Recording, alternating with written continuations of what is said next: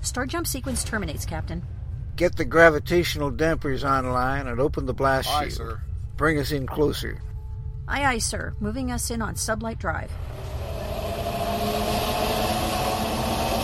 Extreme magnification. Aye, sir. The center of the galaxy. And there's our black hole. The experience of a lifetime, Captain. Let me put this on audio.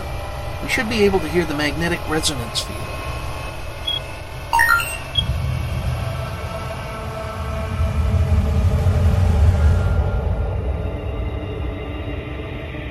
This is it, ladies and gentlemen. The edge of time and space, where the impossible can happen. Welcome to the event horizon.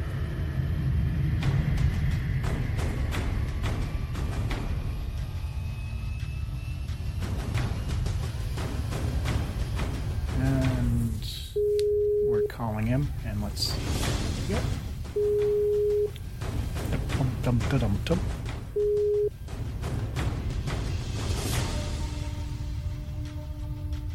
I hear something on the other side. Uh, hey, how's it going? Hey, Very well, thank you. I'm Gene Trimble. I'm the host of uh, the Event Horizon, and with Cool. me is Susan Fox, our executive producer. Hello. Welcome to the show, Rocky Perry. Thanks, thanks. So you've got how many books in the uh, Luke Banderloft series? uh, right now, there, there's four books out. Uh, The last one came out in November, and then I have I have the fifth book is coming out uh, February 22nd, so right around the corner. So I, I remember the the first one uh, when the first one came out. We helped you publicize the book a little bit. Right. Uh, that wasn't very long ago. You're turning these things out at a pretty furious rate. no, it's it's it's funny because I, I hang out with a lot of writers at different conventions and stuff, and they they get a little frustrated with me. But yeah, I just uh, I don't know, I just can't stop. And then it's it's funny because I always convince myself I'm going to move to a different project. Like in between, I'll write a different book, Mm-hmm. and then I get to the end, and I'm like, no, I just gotta I just gotta keep going. It's like popcorn. you can't stop. Yeah, It is. It, it's like I can't. So so you can't write my- just one. Hey, hey, hey, don't, No. don't interrupt. me. So, so it, it, it might have been a better idea to plan out, uh, a, you know, like a three book series instead of a 10. So, you know, here I am just powering through. I'm working on book six right now. Uh, and I just, I guess I won't stop, but I'm putting out, I'm probably finishing about two a year. My the first one came out, uh, 2010, or maybe it was 2011. I can't, I can't keep track. So for our listening audience, uh, can you describe the Luke Banderloft series?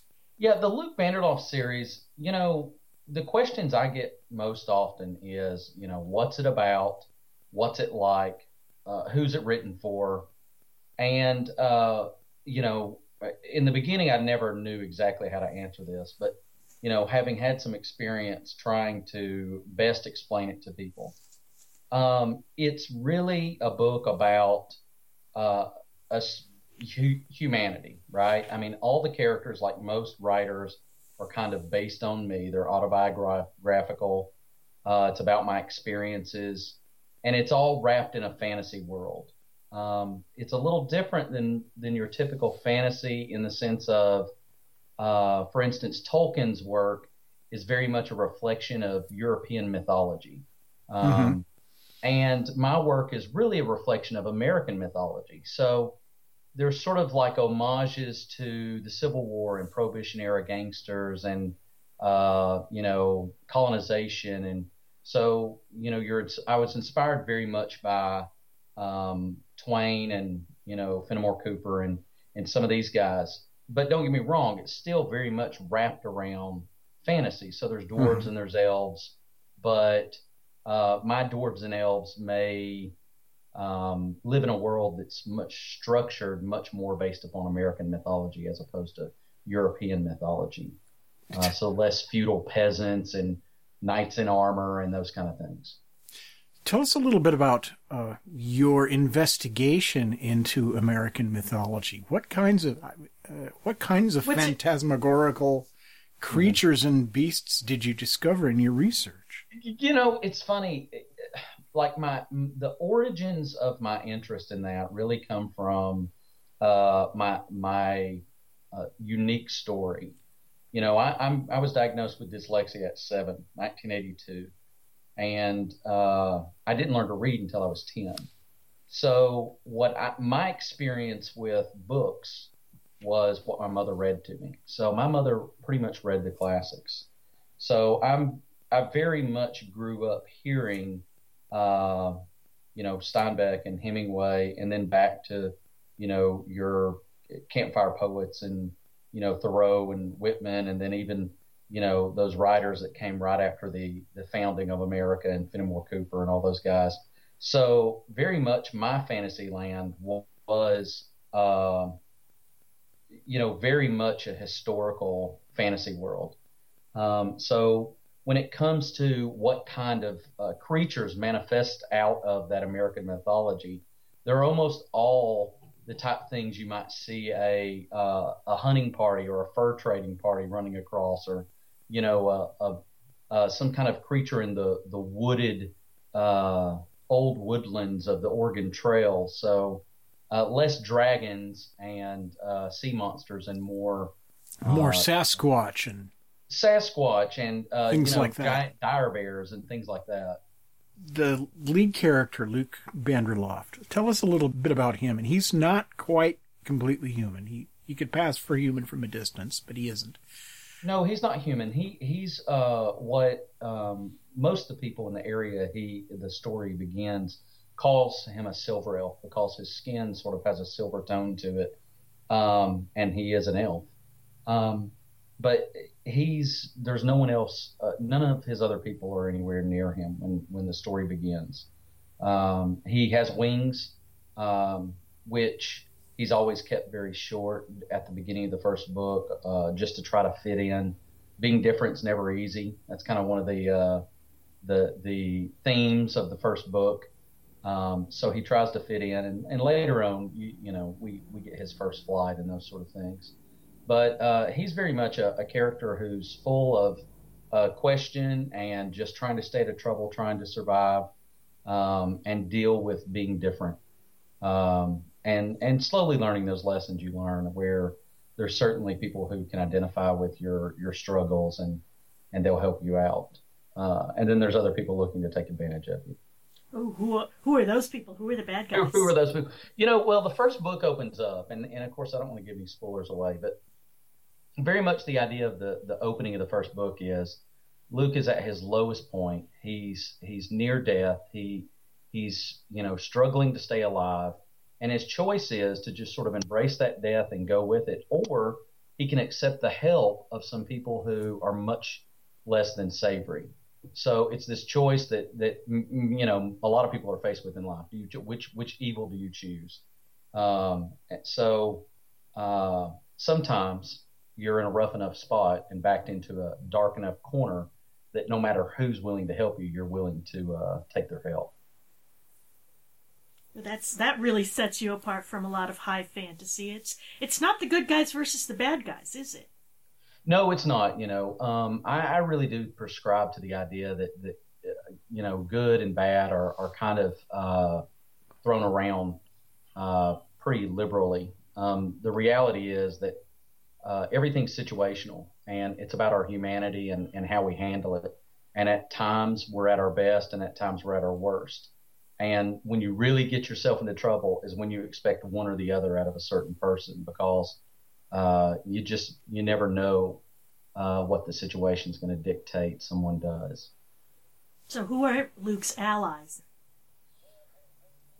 Well, as Luke starts, you know, he in the very first chapter of the book, he meets uh, Omar, who is a um, uh, also somewhat of an outsider. He's not from in town, um, and Luke str- wanders along, and Omar helps him out, and he sort of serves as the compass for Luke's morality to make sure that, despite all these other people that surround them that are sort of helping him out, that he that Luke maybe might have this example to look over and see that uh, Omar is not succumbing to to all the temptations of the ease of just going along with these unsavory, you know, thieves and you know assassins that that he's sort of fallen in the mix with. Uh, and then later on, you know, as the story develops, he he does. I mean, it's not he's not completely surrounded by awful people um, all the time, and many of the awful people you just have a misconception of. The very, the first book is very much written from Luke's perspective, and uh, I very much allow the reader to um, only get a glimpse into what Luke is thinking. So as the story develops, he really does uh, um, have some misconceptions. Do we change? People, which which we all realize. Well, just uh, you know, uh, he makes a lot of assumptions, uh, just like all of us do about uh, people that, and and many times they turn out to be wrong. People he thought were just awful uh, turn out to be all right, and and and people he decides to trust early on, he finds out take advantage of it, and the reader follows along that journey. As you read my books, you uh, that's part of the fun is you you begin to analyze, you know, through Luke's eyes. You're like, would I would I trust this person even though Luke is, or would I not trust them even though he doesn't? Uh, is he making the right decisions? Those kind of. That's part of what keeps a keeps a reader engaged is uh, uh, being able to identify with the the situations and problems that the character encounters. This approach also makes for a very character driven storyline as contrasted to a what's the word I'm looking for? Oh, I'm in bad shape. A political drama or, you know, the big stories. Yeah, it's it's Many people. There there are character driven stories and there are plot driven stories, and this seems to be leaning more on the character side. Yeah, very much so. You know, um, the storyline is uh, it, it has several main plot arcs that that begin and end at different points as the ten books goes along. So there very much is a larger story at play. And in the first book, which is really more of an introduction to the world, an introduction to Luke, uh, there's there's many plots that open up in book one that really you you don't realize that you have knowledge of them until the until the second book or the third book. I I wrote them so that never endingly you're going, oh man, I read about that in the last book, and you have to go back because at the time you just think it was, you know, you, you pass over it thinking it's just coincidence. Um, so there there is a, a larger set of plot lines and that are connected, but the most important thing, and and that's why I would agree with you, it is very character driven, is is the characters themselves because I've based them on my personal experiences very much are rooted in uh, situations within humanity. You know, um, there's there's a lot of uh, fiction out there that very much uh, uh, thrives when it comes to characters because of their relationships and their their dialogue and their connections. But there's, you know, I almost still have this leftover thing from reading literature of the, the earlier part of the last century that really makes me want to encapsulate a moment of humanity rather than the characters themselves. So it may be about, you know, it may be more about uh, the, an entire situation and the familiarity of, of the struggle of humanity as opposed to uh, just the connection of two characters. Uh, you almost don't have to know certain characters that well in order to really empathize with what. So I, I heard uh, I heard a number in there while you were talking about how the how the uh, story progresses from book to book. You mentioned the number ten. Yeah, you have. You, so you're halfway through your story arc at this point, or approximately halfway. That's correct. Yeah, you know, it's uh, the truth is like uh, you could almost break the book into three trilogies in a tenth book. Excellent. um, because they do they Mhm. do chronologically happen in that order. And in fact, a, a great deal of the story arcs in books one through three uh, do come to an end at the end of the book three, and the same for for the middle middle three and the last three. There's there's almost uh, plots within each trilogy that do come to conclusion, but then there's a larger story arc that covers the entire nine books. Um, and then, of course, the tenth book I've always said 10 books because the 10th book really is um, uh, a resolve to the story Mhm. that I do intend to write. Uh, but it takes place. so you're going to um, use an entire novel with- to write a denouement. Ba- Basically, Yeah, well, yes, uh, yes. considering the But, size you know, of the story, that's the Yeah, that's. It that's kind- about it as almost much as needs he's going to one. need. That's right. Yeah. Now I may, you know, I'll probably be that guy that writes the nine and says he's going to write that tenth and never does. Oh, don't don't But I do that I- I don't think I- people. Like David Gerrold No, I don't wanna be that. Chtorr Hey, trilo- he's trilogy. he's uh, he's finishing it. He's writing it now. Oh, he is. Yeah, okay. he is. So right. you know, anything can happen. Good for David. Good for good for Rocky. It really wasn't a choice in the number. Really, when I when I first started, I sort of plotted Mm-hmm. out exactly what I wanted to happen. I'd had this in the works for a long time in my head. I just had never started writing the series, and it just sort of as I as I you know uh, plotted everything out, it, it worked out to be this this number of books. Given the way, given my uh, style of writing, and and you know how long it was. So this take me to is tell the story. one of those life-changing things when you launch on a uh, embark on a project this big uh, uh, of this kind of scope. Especially for a dyslexic kid. I'm I'm I'm Right, suitably right, impressed exactly. first I mean, of all. you know- but but uh, I mean this has to have been a life-changing thing. Must have had some profound ramifications. You know, it was. It was. It was what. It, it was almost like relieving. Uh, you know, as a kid, uh, I had struggled. Like I said, you know, I, I I'm in high school and my mother's reading, you know, To Kill a Mockingbird to me. I'm. I I, I I struggled on grade level reading wise for years. I probably was on about a fourth grade level when I graduated high school. Um, went on to college, and that's when I was just like, well, I got I got to get some help. Um, and my my version of help the first time around in college was to get a degree in art. Uh, that way I could avoid as much reading as possible. And then, uh, you know, sometime in my, my late 20s, I sort of just challenged myself to, you know, continue my education. I, I in def- almost in defiance of my disability. I mean, that's really what a lot of this is. In defiance of my disability, went back to school, got my degree in education, went back, taught kids that had dyslexia just like myself, did that a few years, and then I just decided I was going to write these books. And luckily, there was speech to text software, which is how I started. So I started working with speech to text software, writing the first book I ever wrote. Um, and of course, got to the end and it was horrible. Uh, threw that away, wrote another one. It, you know, and really that process of using that software, you know, eventually about through the second book, my hands just sort of went down to the keyboard and I was like, okay, I'm more comfortable with this and this is a little quicker. And by the time I got to the Luke Banderloft books, you know, I, I, I you know, I would like to think I could string a hundred thousand words together into what I wanted to do. Oh, that's So it's been it's it's been a challenge, you know, and it's it really is. I mean, it's just uh, I'm elated at just what I've accomplished uh, because it it uh, I mean, for me personally, it's just uh, I never wanted to be held back.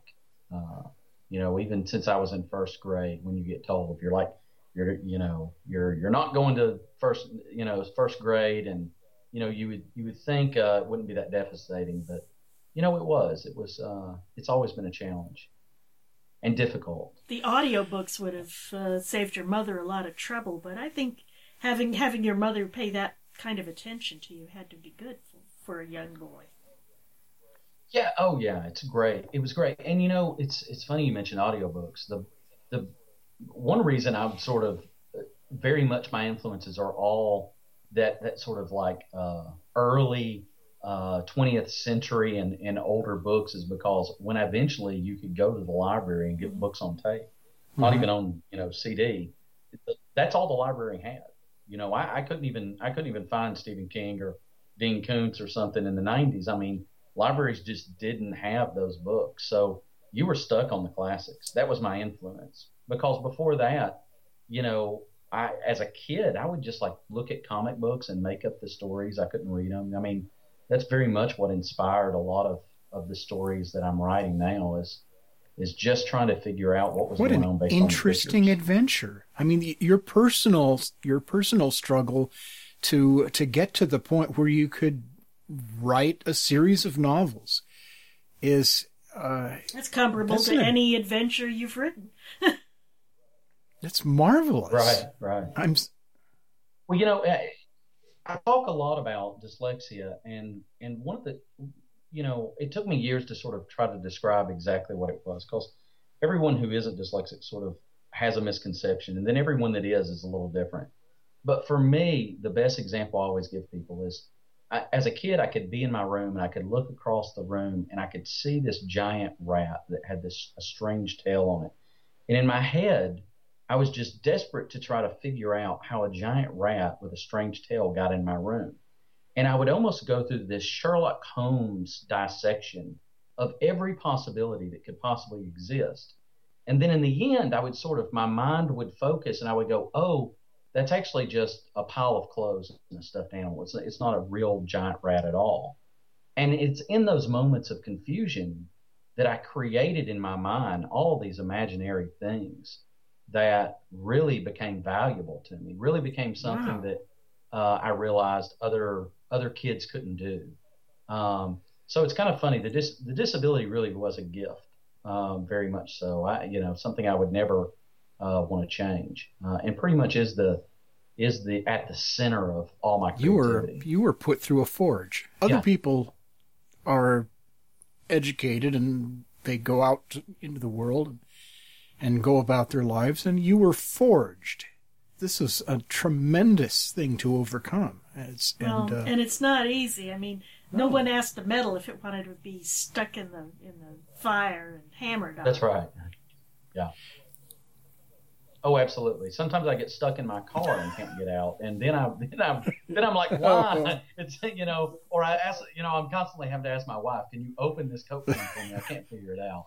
You know, so I do have, you know, there's some things I just still cannot. My mind will not allow me to do, um, and that can get frustrating. But you know, luckily, most of the important things I can do on my own. So uh, now that you've got this many books done and in print and you can find them on Amazon.com. We are talking to Rocky Perry, the author of the Luke Banderloft series, uh, on Krypton Radio. This is, you're listening to the Event Horizon.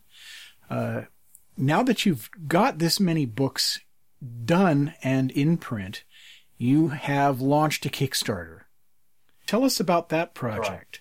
Right. I'm, I have watched the, the trailer for the thing, and it's drop dead gorgeous. So, so what happened was uh, uh, about almost a year ago, I was approached by a uh, filmmaker who has a small production company here in Chattanooga, Tennessee, named Trey Cook.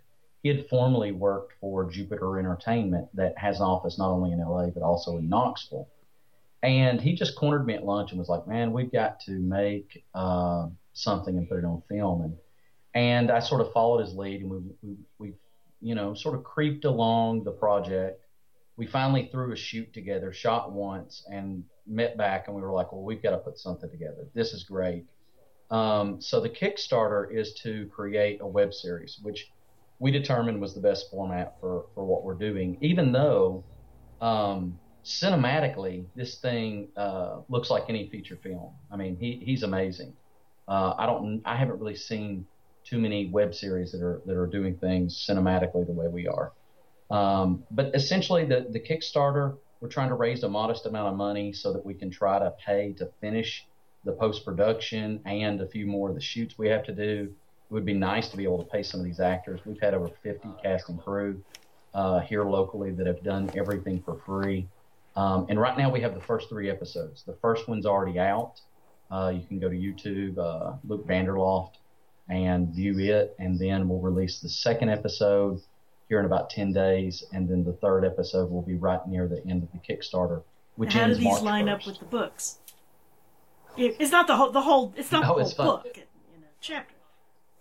oh, not even close. No, you know, I started writing the screenplay for what we were going to shoot, the web series, and of course, the episodes are about you know 10, 15 minutes each.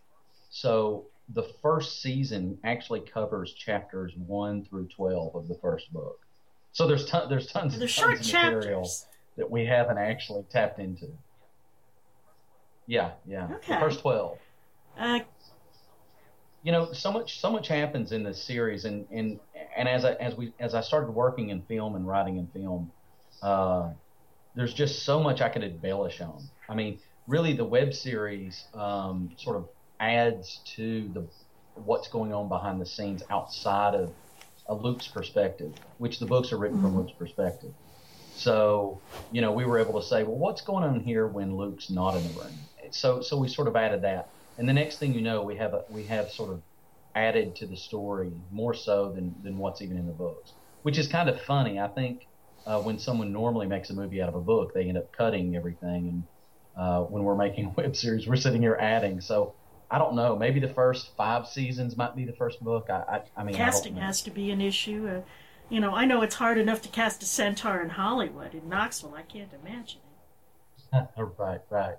Oh, I know. It's funny. We uh we had a we had a casting call. I've never done. not no, not just centaurs. Not a lot not of elves. Centaurs, but any. We were like we were like basically we said we had an array of characters come and, and try out, and we had about fifty actors show up and just got. I'm telling you, there are some amazing talents, and everyone we cast, their line would be the same. They're like, "We never do work here. We always have to drive mm. three hours to do work." That you know, and and of course Atlanta has a lot of film production, and that's yeah. where they almost always go. So they were all ecstatic and fantasy. Just you know, it, it's it's funny because probably when I was uh, growing up in the you know early '90s, uh, fantasy wasn't nearly as cool as it is now. So it's much easier to find so many people who want to be involved in the project than say it was back then before sort of the, the era of superhero movies and everything else sort of launched uh, fandom into the norm. That started with Star Wars. I, I can I can put a date on. Well, it, yeah, I think know? so. I think I, I, think it just sort of hyper accelerated somewhere along the way um, to to where now it's just a marvelous world to live in. Uh, you know, if you're a big fan of. of yeah, when did geek. geek become mainstream? I'm just I'm constantly amazed I, by I'm telling that. you, it's it's something happened. Yeah, yeah. Well, yeah, yeah. you know, it because we run your computers. you know, you are at the geek's mercy, so you know, so could, respect and, and, the geek. And, I know, I know. What's funny when I when I first got online in '91, it was on a bulletin board system, uh, FidoNet, and I think there were probably about like three thousand. I remember FidoNet. And then ten years later, it's like everybody's. Oh online. yeah, uh, FidoNet. Uh, uh, for those listening, FidoNet was the precursor to uh, precursor to the internet. I mean, it basically, uh, the information was bicycled from server to server and it was relayed back and forth uh, because there was no it. And back then, no, there was no it. Yeah, it had been around. I was, yeah, I was on really Genie. On that was, was no that was, those were my Genie days, and then there was uh, CompuServe. Mm. Yeah, but there was no the the connections from one server to the next. It, it wasn't. Uh, it was more like it wasn't um, wired. It, you had to.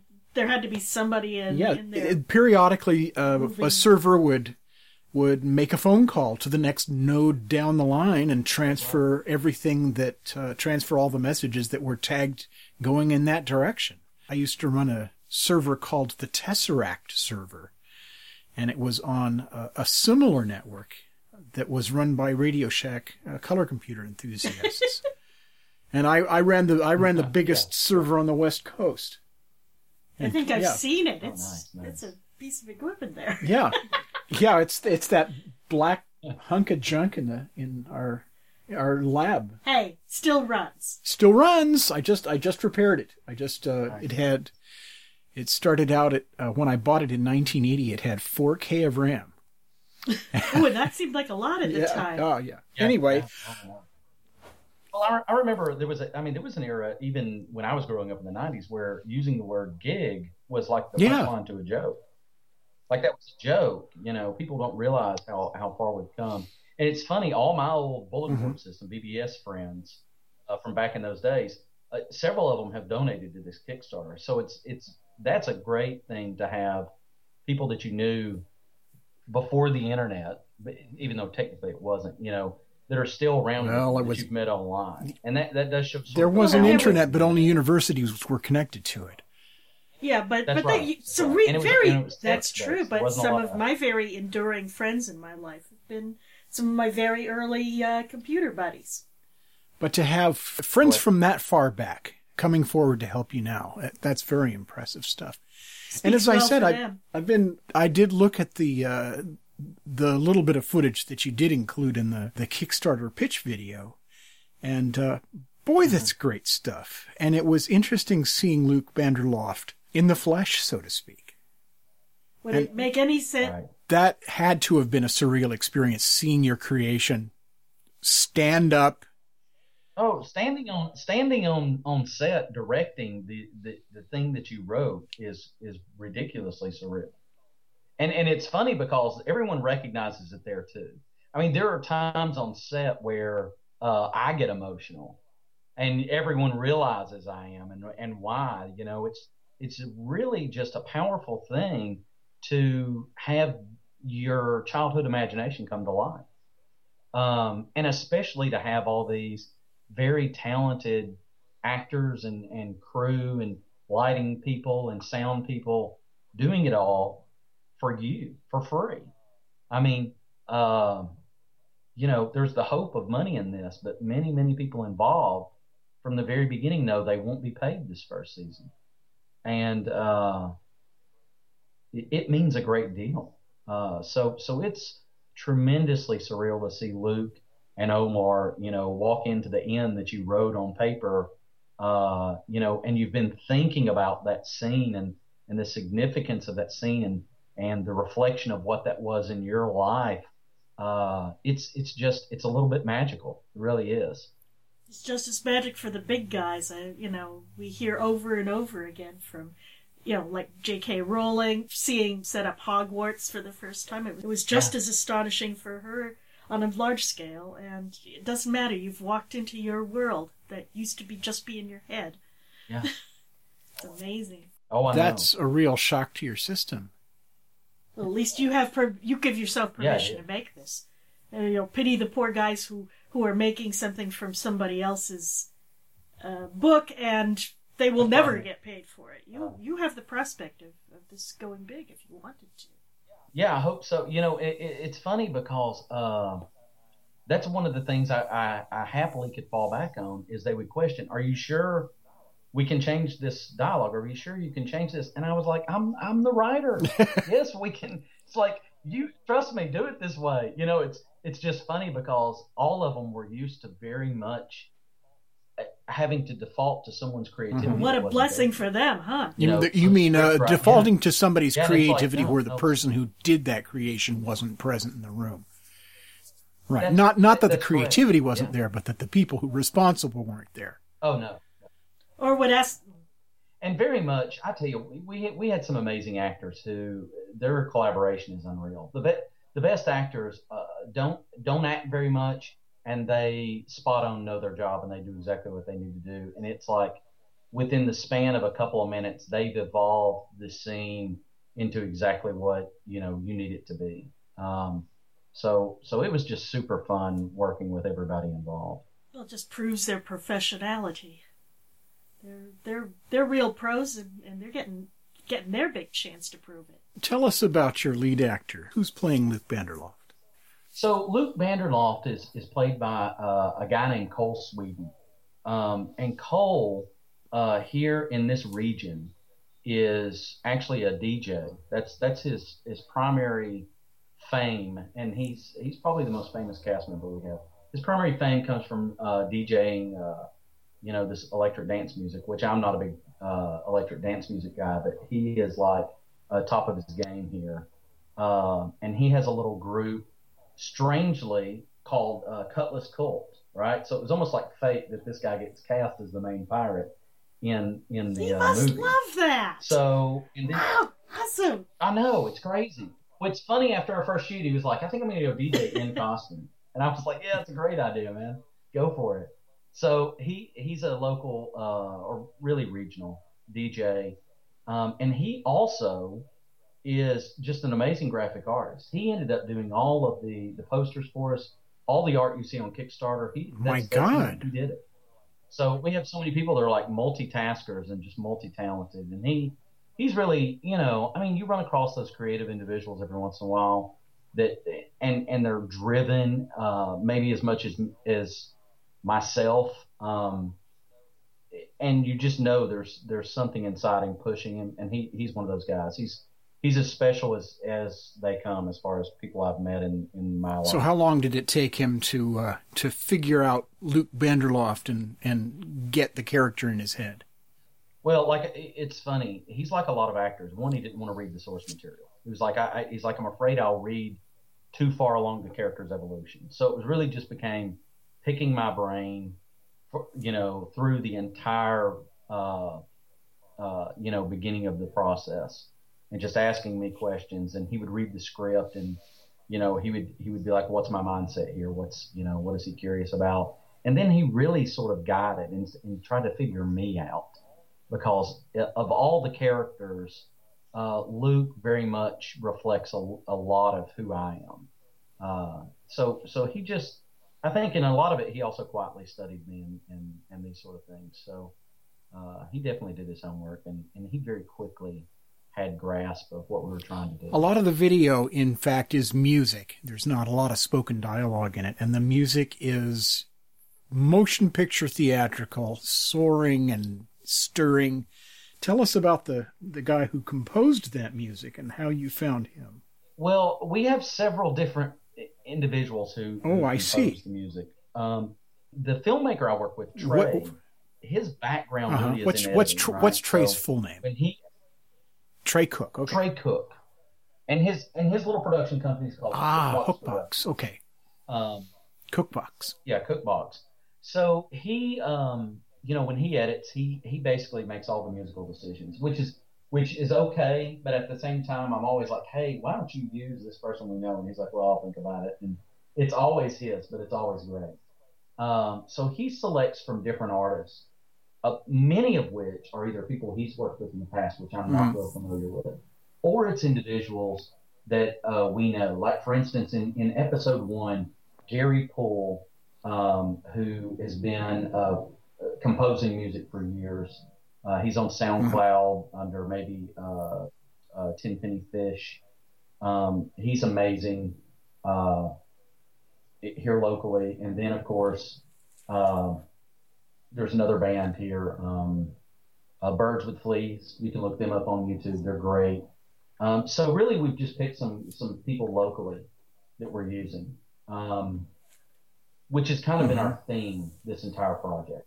You know, we want to pour as much attention into the talent pool that we have in this region as we possibly can, because uh, we feel like we have enough to pull something off. Of course, the irony is we've gone all in. I mean, w- with this Kickstarter and everything, we're this really will be a test as to whether or not you know people will support this talent. How is the how is the Kickstarter doing so far?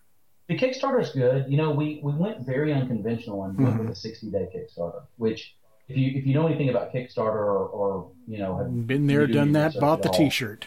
The first thing they tell you is they're like, they're, yeah, yeah, they're like, do the 30 day. Well, you know, we kind of bucked the system and we said, well, we went with the 60 day.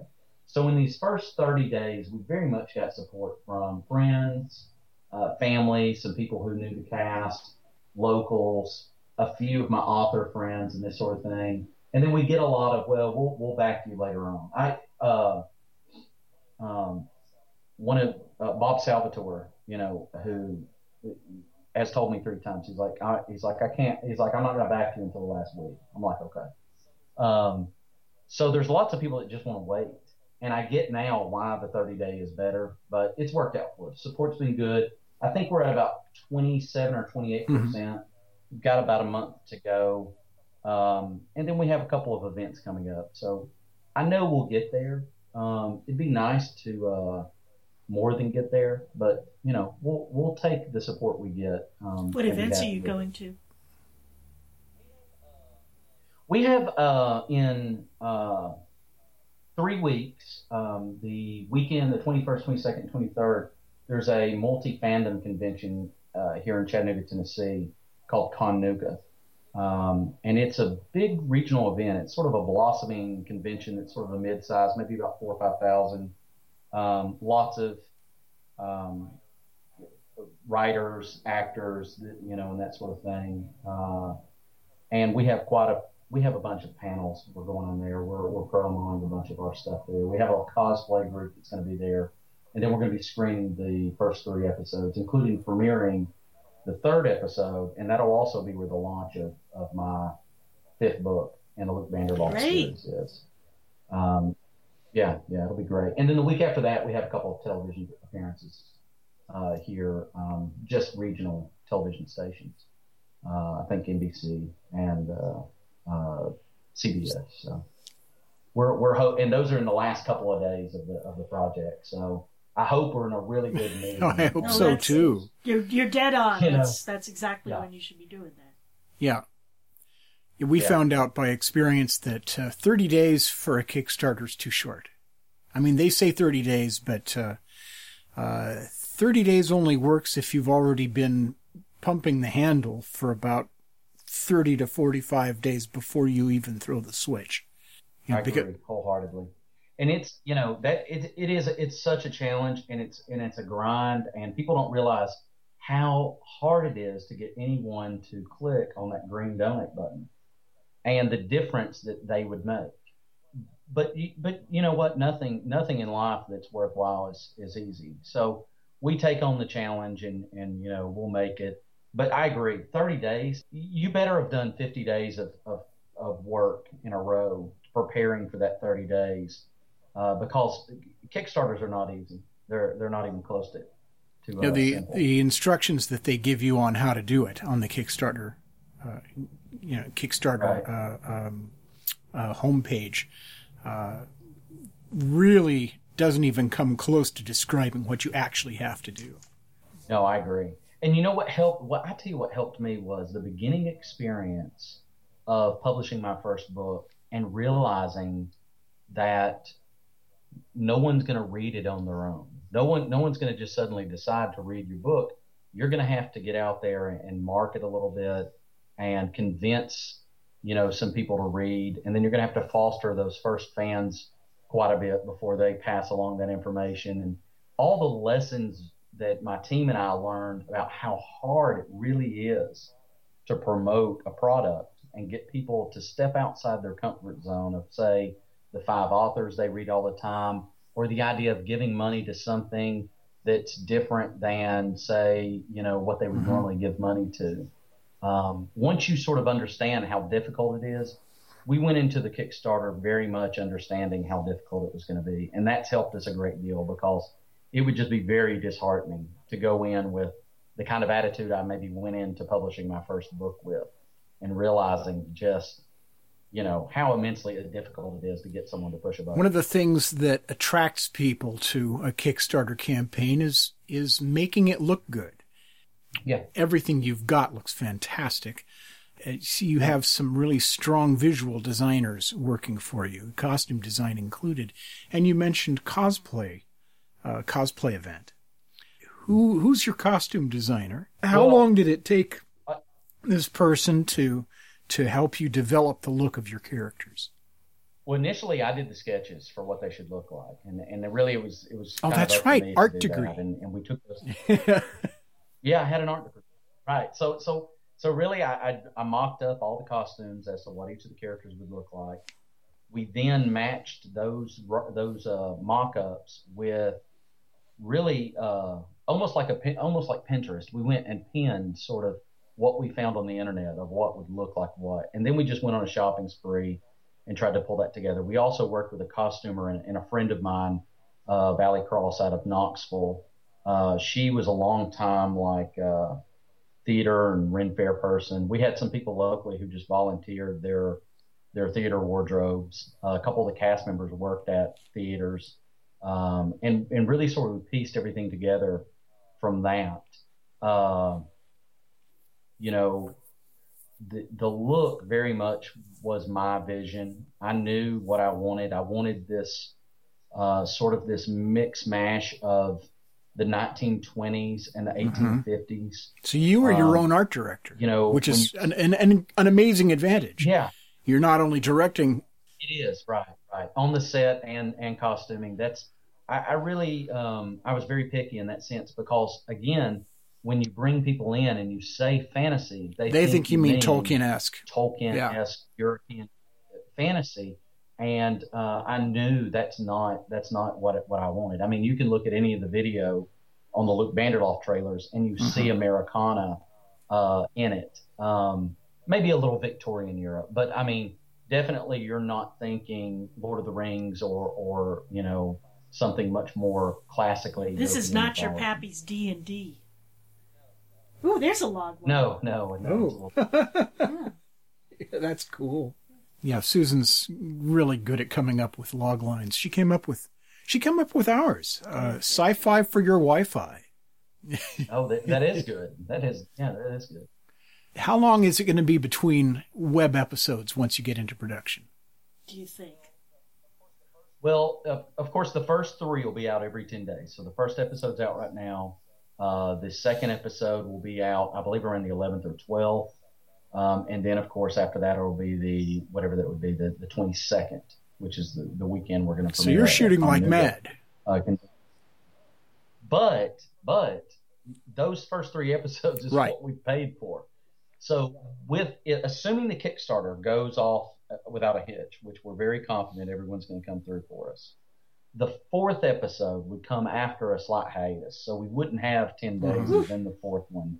We're really shooting for April would be when we come back, and that'll be the remainder of the season. And they would be out every. Sounds like days. you're gonna hit. So we'll take about six. Sounds like you're gonna hit Dragon Con, huh? Yeah, you know, it, it would be great. We we have our request in to, to do some things at Dragon Con. Uh, I haven't been down there in about uh, four years. Um, and every we just made a commitment a couple of years ago that we can't go anywhere that um, not going to at least uh, allow us to come and invite us and not have to pay our way in because there's just too many people on our team. Uh, so Dragon Con, we're sort of still waiting around on. This ConNooga is great. They're, they're the best. And about four or 5,000 is exactly where you want a convention for someone like myself that's not, say, as well known mm-hmm. as, uh, you know, a TV series that's on a major network. Um, so, so it's right up our alley. We're, we'll also be at MonsterCon, which is in the Carolinas in July, run by Dave Harlequin. Um, and th- that'll be our first time up there, and we're excited about it. Uh, Dragon Con, I'm still, I'm just waiting for the email. Good luck with we'll, that. We'll see. So, have you gotten a yeah, lot of good so. public reaction when you when you appear at conventions? You know, we I do, which which is great. There's two things I love to hear as as somebody who not everybody has heard of. One is I love when they say, "Hey, I, I know Banderloft. I saw I saw that online. I saw it on TV. I, I heard that about that on the radio." Um, that's always super cool for people to just to know who I am. Um, but even when they don't, convention goers who are um, readers, they're they're out to meet you. That's the, that's what they come to the conventions for that we go to. They'll show up and they very much want to know about your work. They they want to hear your the rundown of what things are about. Um, and then those that have read your series um, always have you know a load of questions. I tell you what's funny is when I when I do a lot of business online, it's a different group of people. At conventions, it's very much uh, sort of deadwood book readers who who want to hold the book in their hand and they want to talk to you and they want to ask their questions to you. And online, you you get mostly e-readers, uh, and it's almost a, it's a different group of people, and they seem to have different questions and interests and. Uh, uh, it's just an interesting it's an interesting uh, difference. What do you think about the uh, dynamic of the the two different audiences? Well, it, it's funny. If you'd asked me before I, I started writing, I, I, would of course been a uh, you know well I prefer you know I prefer a book in my hand and but once you're you know you the little money I do make comes from online does come from ebooks. Uh, it comes from you know I've met so many friends and, and readers and other authors that live in the UK and, and Italy and Germany and India and, and people I never would have met if it wasn't for the fact that on Amazon my books are available all over the world. Um, you know, after about 20 countries where I sold a book, I, I stopped counting. But that's one of the coolest things in the world is to think, you know, someone is reading your book around the world. I, ne- I never would have thought that as a, as a 12 year old who, who could you know, was reading, uh, you know, Berenstain Bears Christmas and struggling to be where I am and, and to think someone's in, you know, Turkey, you know, reading my book and to be able to connect with those people because of Facebook. It's, it's really just amazing. Thank God for the internet is all I can say. I've met, you know, the most wonderful people. Yeah. Yeah. You know, you, you worry about, you know, axe murderers or whatever when you meet your, your, your Facebook friends, but really, really, 99.9% of them are fabulous. When I tell you who also gets a lot of credit is Amazon, right? So Amazon, um, who who maybe single-handedly has changed the way publishing is works successfully. Um, they've taken the selectivity that the traditional five houses have always had, and basically said, "Well, we'll let the market decide whether or not the the writer's worthy. Is the book any good?" And and and let everyone decide. Um, and what's really cool about Amazon is my books can be bought in print anywhere in the world. So that's even cooler. I mean, the idea that I, have never stepped foot in, uh, you know, India, but somebody could actually, you know, physically order a copy of my book and it'll be printed there and mailed to them just blows my mind. I mean, it's it's really amazing what has happened as far as the monetization of the individual. That's that's just one of the coolest things about modern society, uh, and and I'm certainly thankful for it. I mean, it, it it's responsible for my livelihood. So I'm I'm very happy and it's about it. you know responsible for for the the revival of literacy, in my opinion. People are reading again. Yeah, yeah, because and they can. Easy. It's it's it's something that's accessible in a new way that that what never was there before. Oh, I agree. I agree. I think you know the the downside, of course, is just like music, where certain you know not only did the big companies start losing money when it came to selling music because everybody, no one bought, you know, CDs anymore. Um, the same holds true for uh, writers. There, there were certain people who lose money in all this. I know I was talking to uh, Kevin Anderson, who uh, you know wrote some of the Star Wars books, did the mm-hmm. took over the Dune series, um, and he was talking about how the, the greatest gift he had was being able to be traditionally published so that he had widespread exposure and being able to publish himself so that he has a high profit margin. And he's lucky in that sense, as opposed to, say, Bob Salvatore, who very much is under lock and key. And, and he's living with the same, you know, profit margin, even though he would kill if he just could put his own stuff out at, you know, uh, so, so there are people who are losing money and there are people who are gaining money. But overall, I think it's best for the readers. I mean, that's what really comes down to. More variety, more selection is better for all of us. Whether it's music or TV or the, you know, web or, you know, web series or books, you know, uh, there's something for everybody out there now, and you can there's just a million choices, which I think is good for the Rocky Perry, thank you for joining us on the Event Horizon this evening. We're so very glad you were able to join us. Uh, you have been listening to the Event Horizon with your hosts, Gene Turnbow and Susan Fox. Our guest this evening has been Rocky Perry, author of the Luke Banderloft series, and the hopefully the winner of a new Kickstarter to help pay for the rest of the first season of the Luke Banderloft and the McFarven Pirate series. Thank you for joining us. Thank you. You have just heard episode 49 of Krypton Radio's weekly production of The Event Horizon for February 15th, 2014. Your hosts have been station manager Gene Turnbow and the station's executive producer Susan Fox. Our guest this week has been Rocky Perry, author of the Luke Banderloft series of novels available on Amazon.com and the creator of the new Luke Banderloft web series. This episode will air again on Sunday, February 16th at 4 p.m. Pacific 7 p.m. Eastern Time. You will be able to find this episode and others at the Krypton Radio website and on iTunes and Stitcher as podcasts. The Event Horizon title sequence was written and produced by Gene Turnbow. The part of the science officer was played by renowned science fiction illustrator Mark Schurmeister. The part of the engineer was played by fandom dignitary Christian B. McGuire.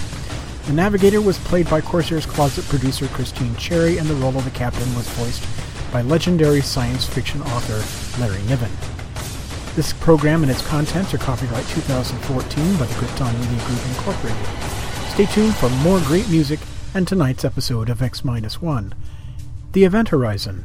It's sci-fi for your Wi-Fi.